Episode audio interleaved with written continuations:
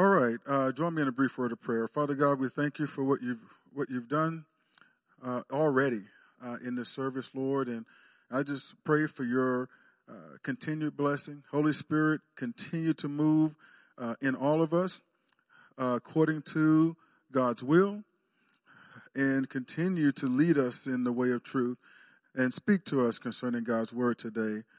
Um, I just trust that there's good soil that will receive God's truth in a way that will bring, bring and bear much fruit. In Jesus' name, amen.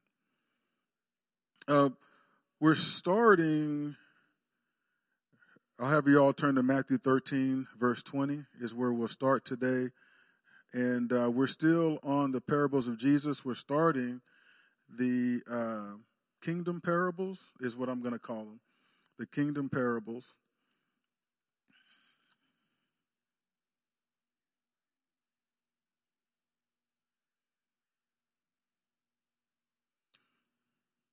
You know, it's interesting here. When Jesus taught in public, I alluded to this last week, uh, his primary method of teaching was through parables.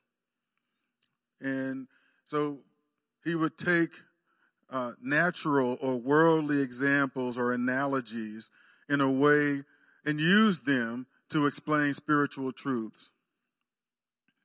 And it was a brilliant strategy, really, if you think about it because Jesus knew that among the people who genuinely believed in him and followed him was another group of people who didn't believe in him and wanted to ruin his ministry. That second group, made up mostly of the Pharisees and Sadducees, had hard hearts toward Jesus. They showed up when Jesus taught not to learn from him, but to condemn and judge him. Imagine how disruptive Jesus' enemies could have been if Jesus had taught in a more conventional manner.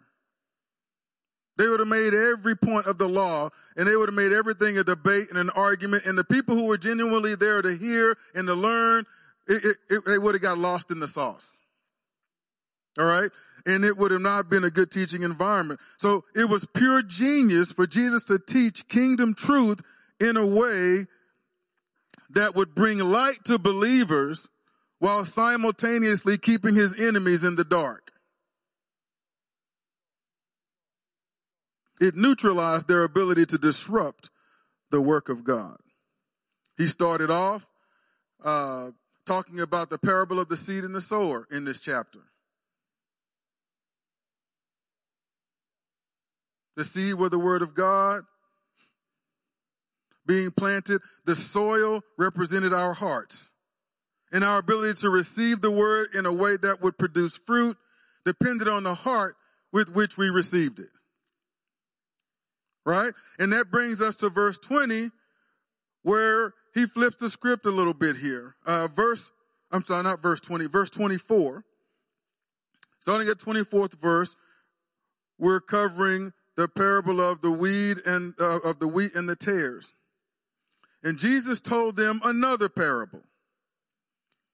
The kingdom of heaven is like a man who sowed good seed in his field. But while everyone was sleeping, his enemy came and sowed weeds among the wheat and went away. When the wheat sprouted and formed heads, then the weeds also appeared. The owner's servants came to him and said, Sir, didn't you sow good seed in your field? Where then did the weeds come from? An enemy did this, he replied. The servants asked him, Do you want us to go and pull them up? No, he answered, because while you are pulling the weeds, you may uproot the wheat with them. Let both grow together until the harvest. At that time, I will tell the harvesters, first collect the weeds and tie them in bundles to be burned, then gather the wheat and bring it into my barn. All right? And so, uh, before we go further in this, I want to give us a little bit of background about what the Jews' expectations were with the, when the Messiah arrived, what they expected from him. Okay? Jesus is the Messiah. He comes preaching the kingdom of heaven. The Jews' expectation was that when the Messiah came, he would overthrow the secular Roman government like he did to Pharaoh in Egypt. And that he would set them free from the suffering and oppression they were experiencing under that government. They expected the Messiah to show up with the heavenly army, set them free by force, and set up a new kingdom in which they would rule as God intended. But that's not how Jesus came, is it? I said, that's not how he came, is it? Jesus came. And guess what? He brought the kingdom with him. When Jesus showed up, the kingdom was represented in Jesus. So he brought the kingdom with him, but not in the way they expected him to. And his teaching contradicted their interpretation or their expectation of the Messiah, which caused a bit of a problem uh, in their hearts.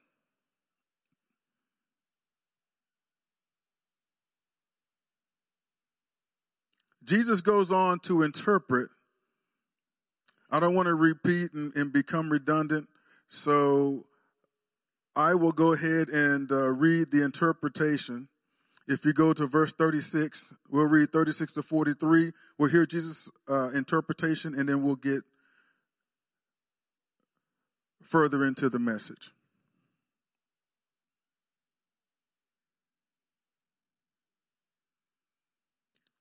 Then he left the crowd and went into the house. His disciples came to him and said, Explain to us the parable of the weeds in the field. Now remember, I said last week that when he taught his disciples, he didn't teach in parables. He taught them plainly, he taught them directly, but when he taught in public, he taught in parables, there was a mixed crowd present. Not everybody there was genuine in following Jesus. Some intentionally some, some followed him and had humble hearts to receive what God said. Others were there for ulterior motives, which is why he spoke in parables. He answered, the one who sowed the good seed is the son of man. The field is the world. And the good seed stands for the people of the kingdom. All right. So the field is the world, throughout the world. All right? The one who sowed the seed is the Son of Man. Remember, the parable said the kingdom is like a man who sows good seed in his field. And so here we are representing the good seed of the kingdom. Those of us who believe in Jesus, those who have has, uh, us who have received his salvation and are endeavoring to follow him in faithful obedience. Are you hearing me? All right. But the field is the world. It didn't say it's the church. It said the field is the world. In the world is both good seed and bad seed. Good seed and weed. Don't, weeds.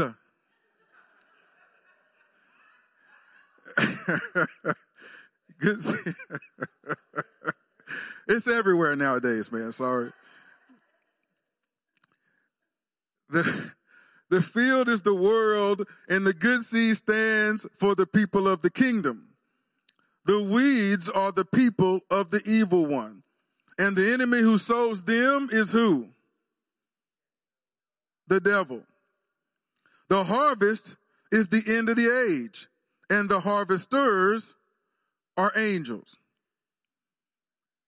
As the weeds are pulled up and burned in the fire, so it will be at the end of the age.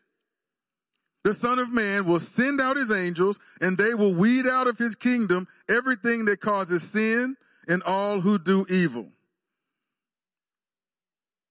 They will throw them into the blazing furnace where there will be weeping and gnashing of teeth. Then the righteous will shine like the sun in the kingdom of their Father. Whoever has ears, let them hear. This is a very interesting one, and, and, and we're not going to spend a heck of a long time on, on this one today.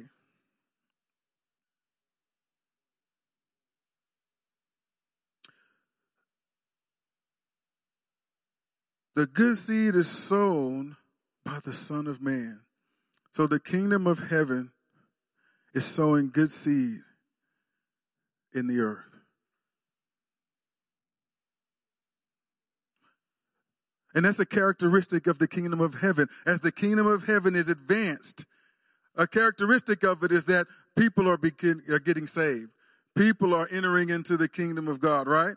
The, because the people of God are following the great commission of God and we're preaching the gospel of the kingdom. Amen. We're preaching the good news. Guess who we're preaching it to? Weed. The weeds. The temptation a lot of times would be for us to do away with the weeds. We want to pluck those things up and we want to get rid of them because they could hinder the, the maturation of the wheat. But what does the parable says? No, no, no, no. Don't pull them up. God's going to deal with that at the appointed time. If you try, if you focus your attention off of the kingdom, if you focus your attention off of what God has called you to do, then you, in an effort to pull up the weeds, may also uproot wheat.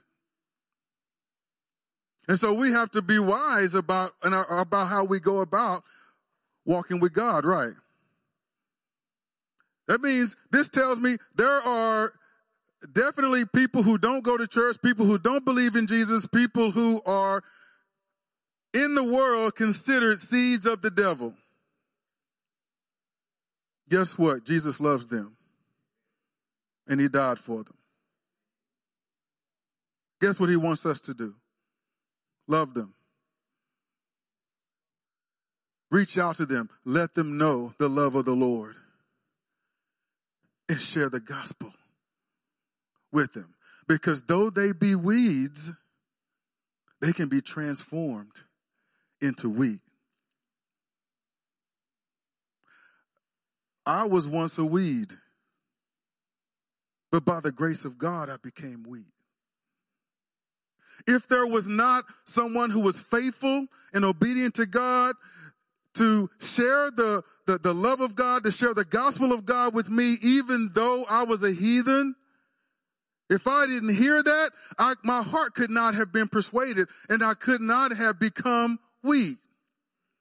Right? And so they're on the other side. They're weeds. The, uh, that, I don't know if there's any good thing that, uh, uh that a weed could produce. Maybe science, ha- science has some, some good things or whatever, but weeds in your garden, weeds with your crop are a bad thing. Right? But I believe God is speaking to us about something. It's like where our focus ought to be.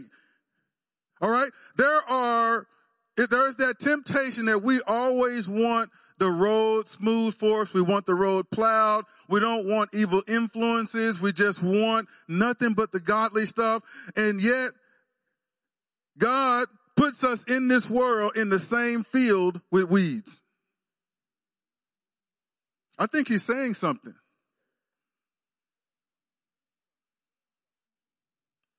He saved me. And my goodness, what I believe when I, I'm 50 now, what I believe when I was 20, I look back on that young man and said, boy, you, you didn't know a thing.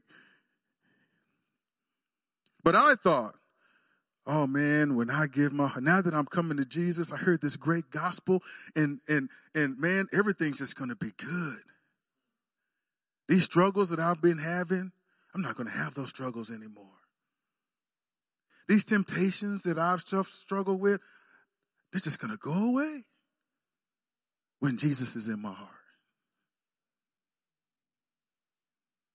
The issues that I have to deal with within my family and in, in, in my society and everything, everything is just going to work out. And it's just going to be like a fairy tale. It didn't take long for reality to smack that out of my mind and, and smack some sense into my head. But because I expected that, because I thought that, it caused some, some, some consternation, some, some issues with me when the reality didn't match my expectation. And I vacillated through a number of problems, number of issues. One, well, this salvation thing, when I gave my life to the Lord, did it really take? Because if he did, why am I still struggling with certain temptations? Why am I still struggling with certain attitudes? Why am I still struggling in these areas? I, I, thought this was going to go away. I thought I was going to, it was going to be an immediate change. Spiritually, there was a change. But my mind needed to be renewed.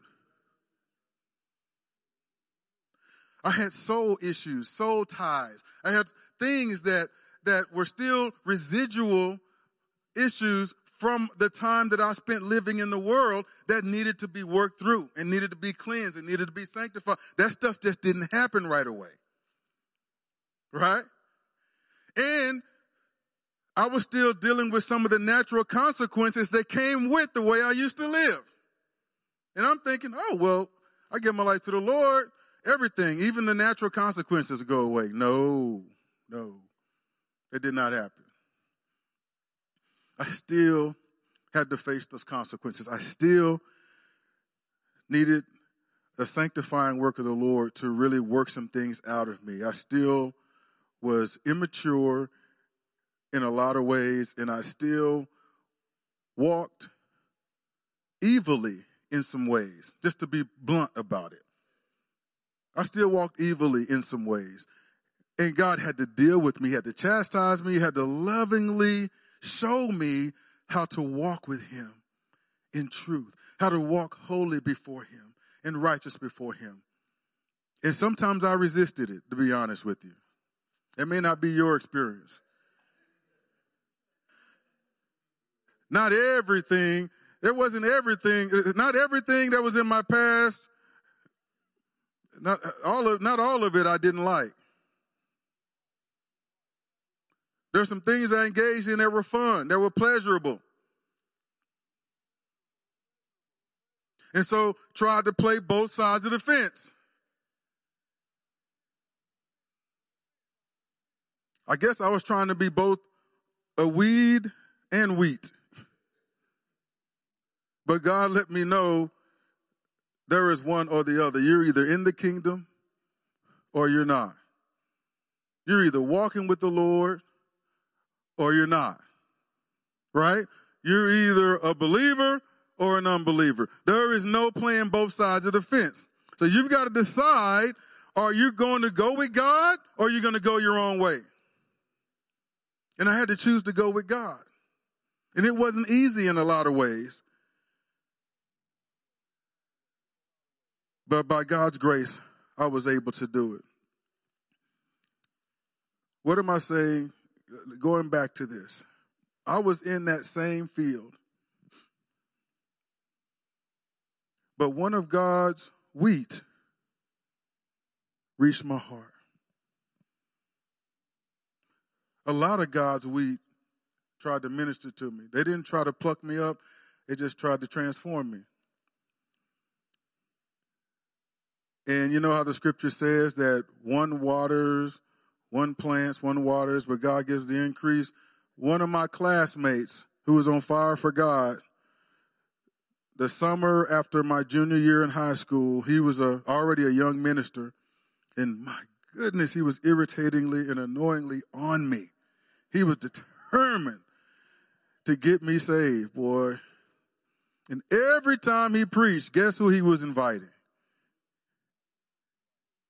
And he got me there one Wednesday night. And I don't even know how it happened. Altar call came up and I was just there. And uh, that was my appointed time. And I felt God just uh, wooing me up to the altar. And, and I gave my heart to the Lord the summer uh, before my senior year. And that began a journey with the Lord that had some ebbs and flows, some peaks and valleys, some hardships. I, uh, I, I did not walk in perfection with the Lord. I will say that, and um, and, and and I struggled in those areas where I didn't until I bowed the knee and uh, repented and decided to give those areas of my life to the Lord. But I became a wheat because other people didn't look at me as a weed that needed to be plucked up. They looked at me as someone that that God loved, that Jesus died for and that could become wheat as well. Amen? And I think that I want to challenge us to have that perspective when we consider uh, when we consider the world. I know we live in a society where dividing lines are stark, and it's you're you're either in in in my group or you're the enemy. You're either for me or you're against me.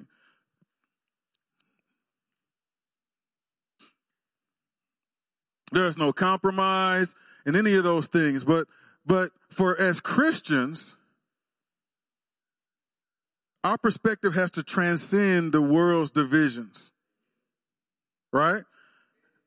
Because we represent a kingdom that is not of this world, and we represent a family that's uh, God's family in heaven, right? And so we're looking at that field and we're seeing both the wheat and the weeds, the wheat and the tares. And, and, and God is, and God is telling us through Jesus here that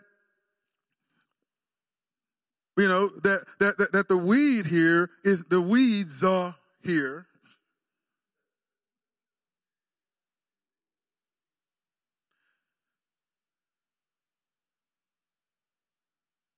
He doesn't want them prematurely judged and discarded.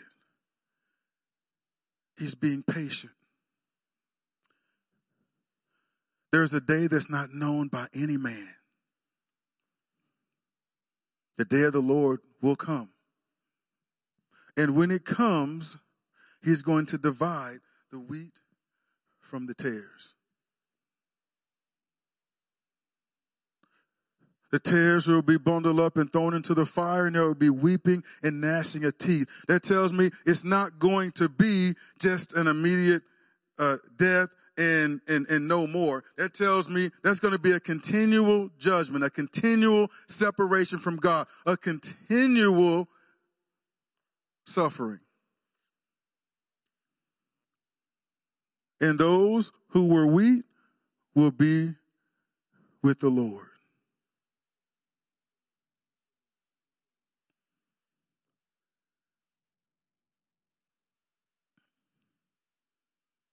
God will sort it out. We don't have to. But God, man, we've got social issues, racial issues, we've got political strife, we've got all this stuff. Do we really, how much longer must we suffer this? And it seems to be getting worse.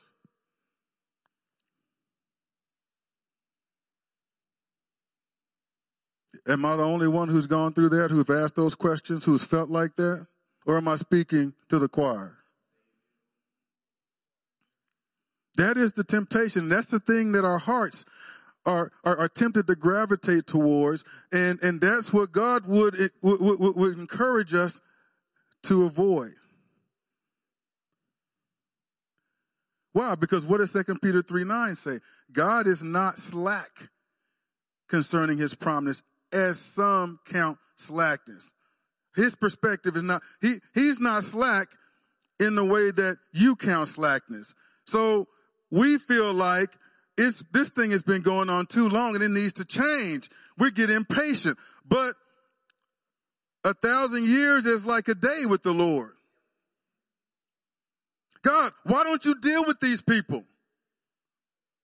You see how they're poisoning our society? You see how I have to worry about my children uh, being on social media apps and what they see on TV because you got these weeds out here poisoning the society. I want those things plucked up and removed because I want my kids not to be influenced by that. But you know what? God put us in the same field with the weeds. It's not God's plan for us not to be in that same environment because what should be happening is we should be influencing the society, the kingdom influence in us, the light in us, the life in us should be permeating.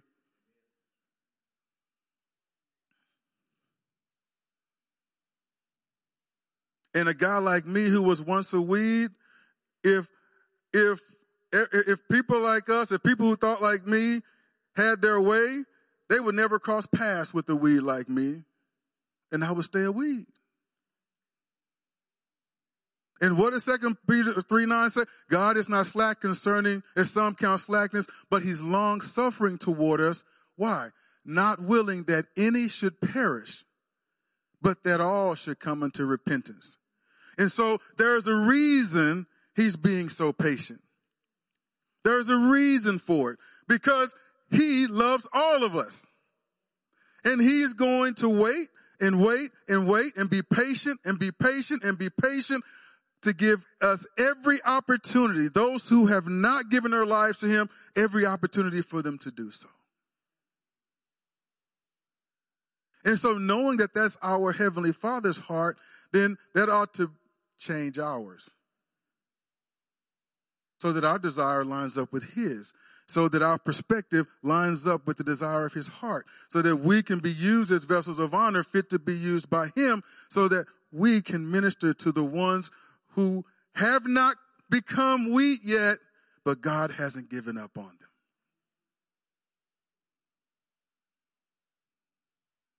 You know what this made me think? And sorry, y'all, it's in here, it's got to come out. It made me think about the thieves on the cross flanking Jesus. How many of you know both of them were weeds? At one point, they were all dying on that cross. They were mocking Jesus. Won't you save yourself and save us too? I heard you're supposed to be a big deal. I heard you're supposed to have all this power. You're supposed to be the Son of God. All right, show us. But somewhere along the way, one of them had a change of heart. And he began to repent. And he finally chastised the other one and said, When you come into your kingdom, would you please remember me? And thank God Jesus isn't me. Otherwise, he'd be, oh, whoa, really? Weren't you just mocking me an hour ago? Weed? Thinking about dying now, huh? What, I'm supposed to just bring you into the kingdom now in the final hour? Do you have a change of heart? No, Jesus didn't struggle with that at all, did he? The, moment that he's in the final hour, this man's been a sinner his whole life. He's in the final hour. You know, two hours earlier, he was one of the two mocking Jesus while suffering the same fate. And when he finally got to that point to where, you know what?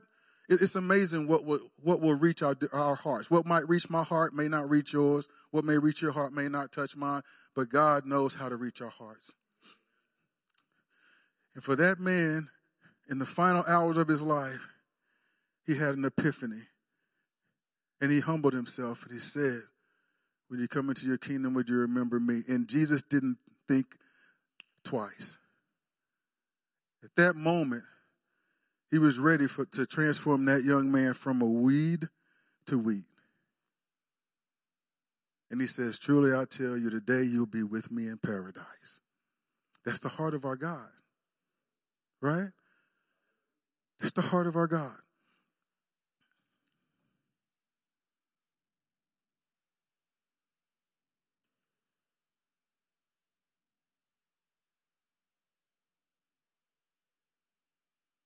So while they were thinking that the Messiah was there to uproot and overturn the Roman government, which they were oppressed under, and to raise them up, and to establish his rule in him as intended, that wasn't what he came to do. And you know, I think that's where many miss the mark concerning uh, what's called the kingdom now theology. They believe that God is trying to establish the kingdom by overthrowing or purifying the secular government we are under. But Jesus never taught that. The kingdom of heaven is here. It arrived with Jesus. It has continued to be here in us. Because the same spirit that raised Jesus from the dead lives in us, right? Those of us who are believers, we see it at work and we recognize it. Unbelievers don't and won't. While Jesus established the kingdom of heaven when he conquered the cross and ascended into heaven and was seated at the right hand of God the Father, the kingdom is here. We have the Holy Spirit working in us. People can enter the kingdom as they confess Jesus Christ to be Lord and Savior of their lives. Evidence of the kingdom abounds in the earth, but the kingdom is not fully here. There's evidence of the kingdom all around us, but it's not fully here. And it will not be fully here until the appointed time when Jesus returns and the new Jerusalem comes down.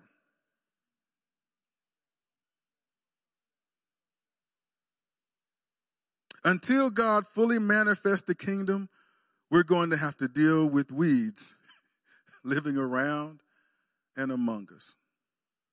We're just going to have to accept that, but not only accept it, but embrace it.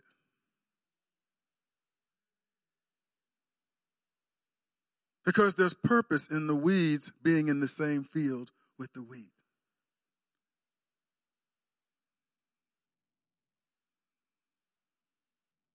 He wants us to have kingdom influence, that the weed might be transformed into wheat.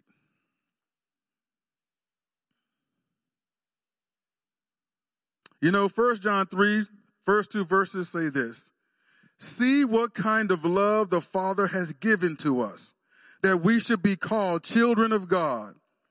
And so we are. The reason why the world does not know us is that it did not know Him.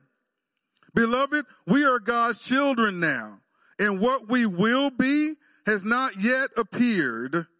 But we know that when he appears, we shall be like him because we shall see him as he is. That's how it is. We're saved. We're children of God.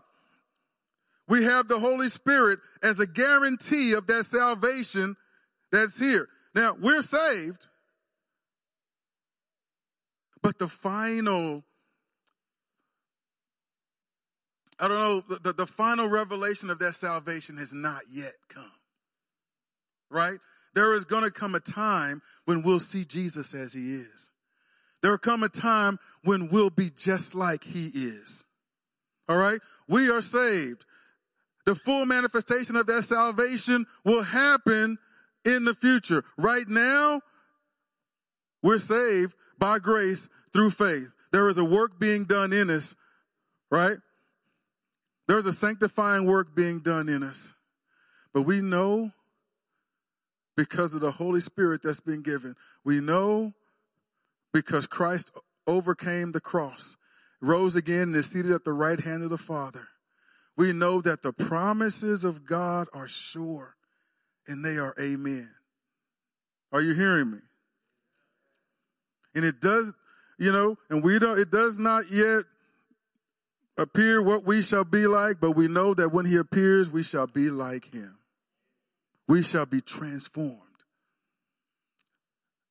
Same thing about the kingdom, all right?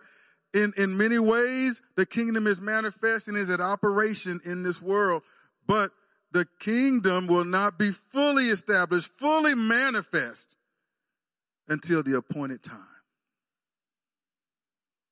Are you hearing me on that? And so God will say, don't worry about plucking. Don't worry about pulling up weeds and so forth. Don't worry, just be wheat. Be fruitful. And let God do what it is God's responsibility to do. Maybe some churches do it differently. Maybe they believe differently than us in some areas. And we can spend time backbiting and talking about how wrong they are, but what does that accomplish? The Bible says that by this the world shall know that you are my disciples. If you have love toward one another, is that showing love? For fellow believers. If they believe in Christ, that Christ is the only begotten Son of God, that he lived a sinless life, that he died on the cross for our sins, that he rose again for our justification, that he is seated on the right hand of God, and he is the Lord and Savior of all, then they're my brother and sister in the Lord. We may have some disagreements in some areas, but they're my brother and sister in the Lord. I will not tear them down. Otherwise, it undermines or hinders our witness of the Lord. Right? I'll pray for them. I'll lift them up. If there is an issue, I will talk with them personally and see if we can't reason together. If we can't work it out and, and we have to go our separate ways, then I'm not going to go somewhere else and, and, and tear that person's reputation down. Not a fellow brother or a sister. I'm not going to do it for another church or another pastor or whatever. I'm not doing it. If he doesn't want me to do that to the weeds, he certainly doesn't want me to do it to a fellow wheat. Right?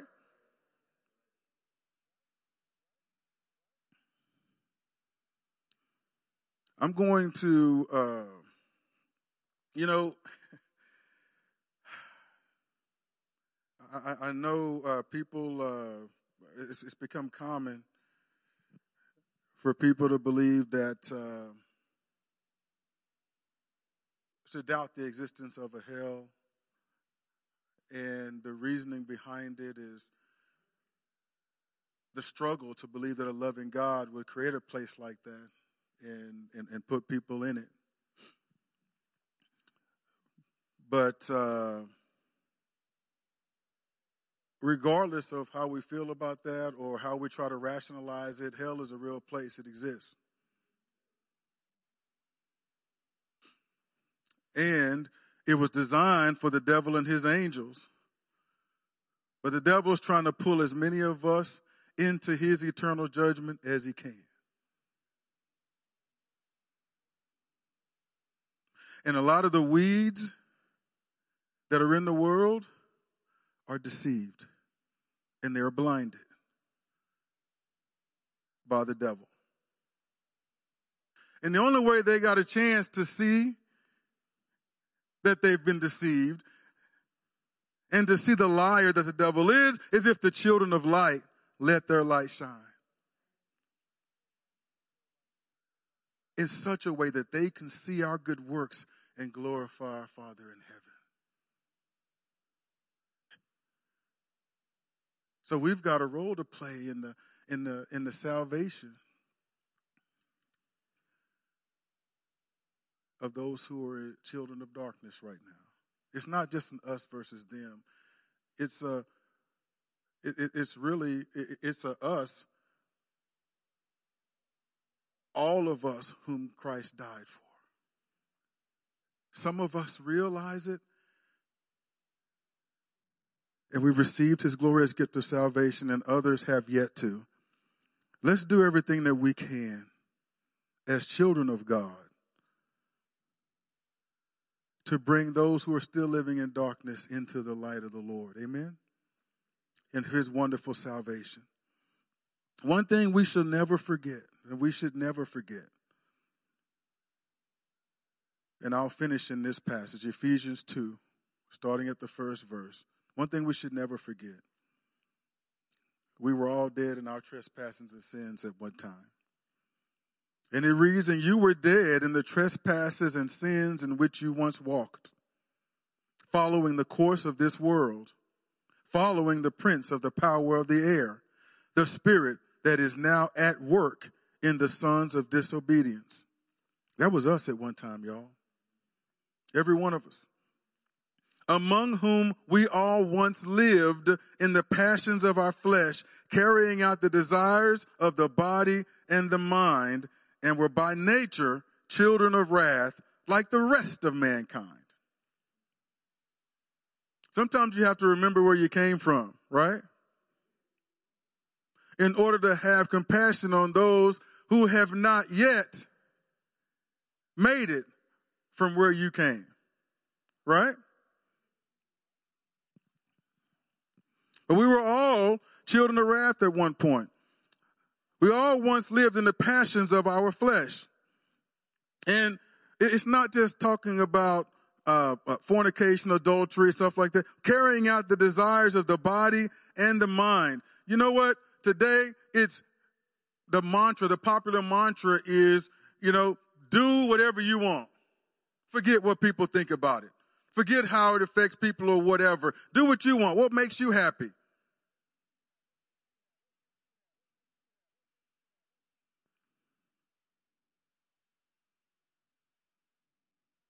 Nobody else is looking out for you. You look out for you. You know? And sometimes, man, that can cause us to run crossways with the way God wants to lead us. Right? Because we're focused on what we want. Now, if God's will crosses that, we got a problem. If we're used to doing it my way. Right? So we're going to have to humble ourselves and not get carried away with the desires of the body and of our mind. Otherwise, if it's not the way we want it, if God wants to work out something and it's not according to our expectations, we'll shrink away from it and wait for God's will to line up with, what we want. And then God's not glorified in that, is he? Lives are not transformed when the church's attitude is that way, right? So, so we're going to have to die to self. We're going to have to decrease so that Christ can increase in us, right? We're going to have to get to the point to where we emulate our Savior in the Garden of Gethsemane when he's praying, if there's another way, Lord, I know, I know you're capable. I know you're able to do it. If there's another way to save mankind, Let's do that. But not my will, but yours be done. Lord, I really would like a plan B here, an alternate way. But if none, if it's not your will to do it a different way, then let your will be done. Your grace is sufficient for me. Let your will be done. Where my will diverges from yours, let yours be done, not mine. That's where God wants us to be. As that's how the wheat in the field should be thinking. To do otherwise, my goodness. There should be a distinction between us and the weeds. Now, not, not to look at ourselves in any arrogant or prideful way, but that should be a distinction. That should be one of the things that should influence about us, character traits, one of the things that should draw people. Why do you, nobody else does this? Why do you do it that way? And then there's an opportunity to witness. I'm sorry, I'm going to uh, read this verse starting at the first verse again. And you were dead in the trespasses and sins in which you once walked, following the course of this world, following the prince of the power of the air, the spirit that is now at work in the sons of disobedience, among whom we all once lived in the passions of our flesh, carrying out the desires of the body and the mind, and were by nature children of wrath, like the rest of mankind. But God, everybody say, but God. And this is the beauty of his salvation. But God, being rich in mercy, because of the great love with which he loved us, even when we were dead in our trespasses, when we were weeds, even when we were dead in our trespasses, made us alive together with Christ. By grace, you have been saved. Praise God. So, you know, so, so that great love by which he loved us, that great love, when we were dead in our trespasses and sins, that great love still exists for the weeds that are still in their trespasses and sins. And he can make them alive together with Christ by that same salvation by grace through faith. Amen. And you know, and you know who should be telling them that? The weak. Right? The wheat. And so I would implore you people of God. Let's be wheat. Let's, let us, let us not be interested in plucking up the weeds because that just does away with them and discards them. All right. Let's, let's be used of God to minister the gospel of the kingdom so that the weed can be transformed into wheat and enter into the family of God, enter into the kingdom of heaven. Because no man can enter into the kingdom of heaven lest they be born again of the Spirit. So they're going to have to come to Christ. And those of us who know Him, who walk with Him, we, who, those of us who know, who we've tasted and seen that the Lord is good, we know the salvation of the Lord. And it is incumbent upon us to share that gospel that others may join, enter in the salvation of the Lord and themselves taste and see that the Lord is good. Amen. Let's not, uh, I'm going to ask you to stand. Let's not be concerned. Let's not be fearful and, and worried about where the world is going. You know, we, uh, if you haven't done so already, I would encourage you to read the end of the book.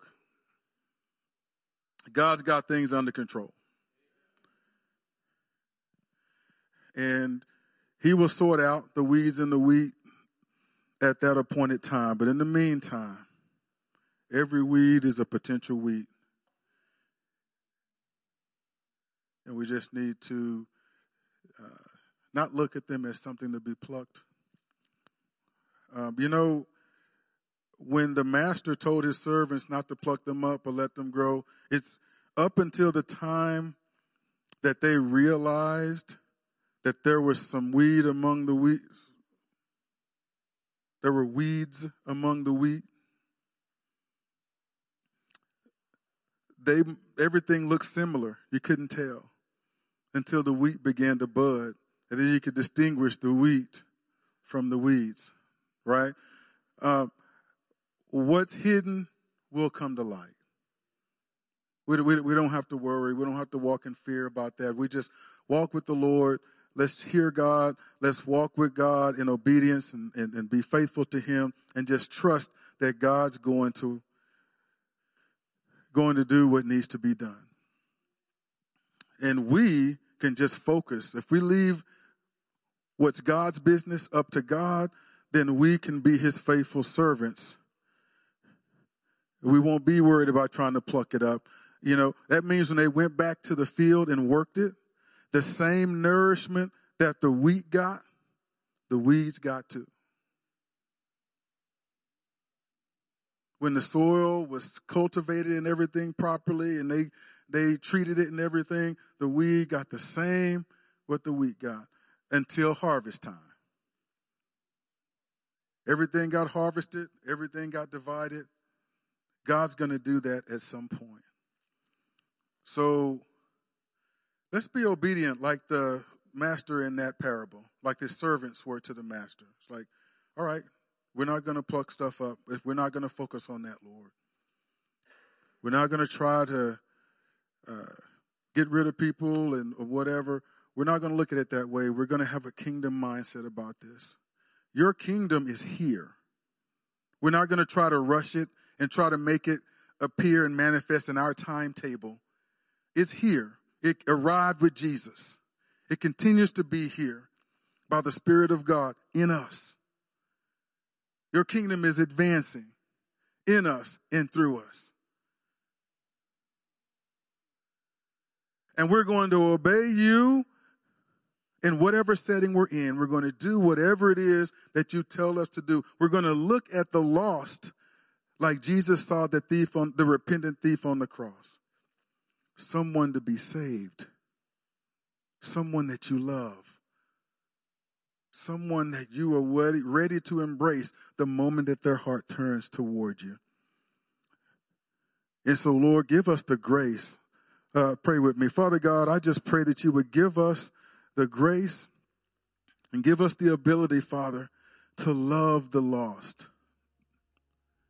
as you love the lost, to see the lost, the weeds, as you see them. Father, we know that there's a hell, that the hell is real, Father God, just like heaven is real. And we know, Father God, that those who die without a relationship with Jesus Christ, they will end up in a very real hell. And so, and so, Father God, those of us who already know the salvation of the Lord, that we have been redeemed from the curse of the law, that we have been saved from that outcome. Father God, move our hearts upon those who have yet to know your salvation, who have not yet been saved from that outcome, but who are still walking in darkness. Father, give us your heart towards them. Give us the ability to see them as you see them. Father God, give us the wisdom to speak to their hearts, to relate to them, to be moved with empathy and compassion toward them.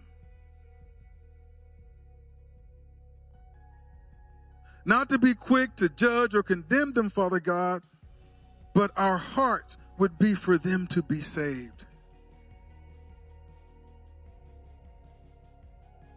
And that we're asking, what must we do? What would you have us do?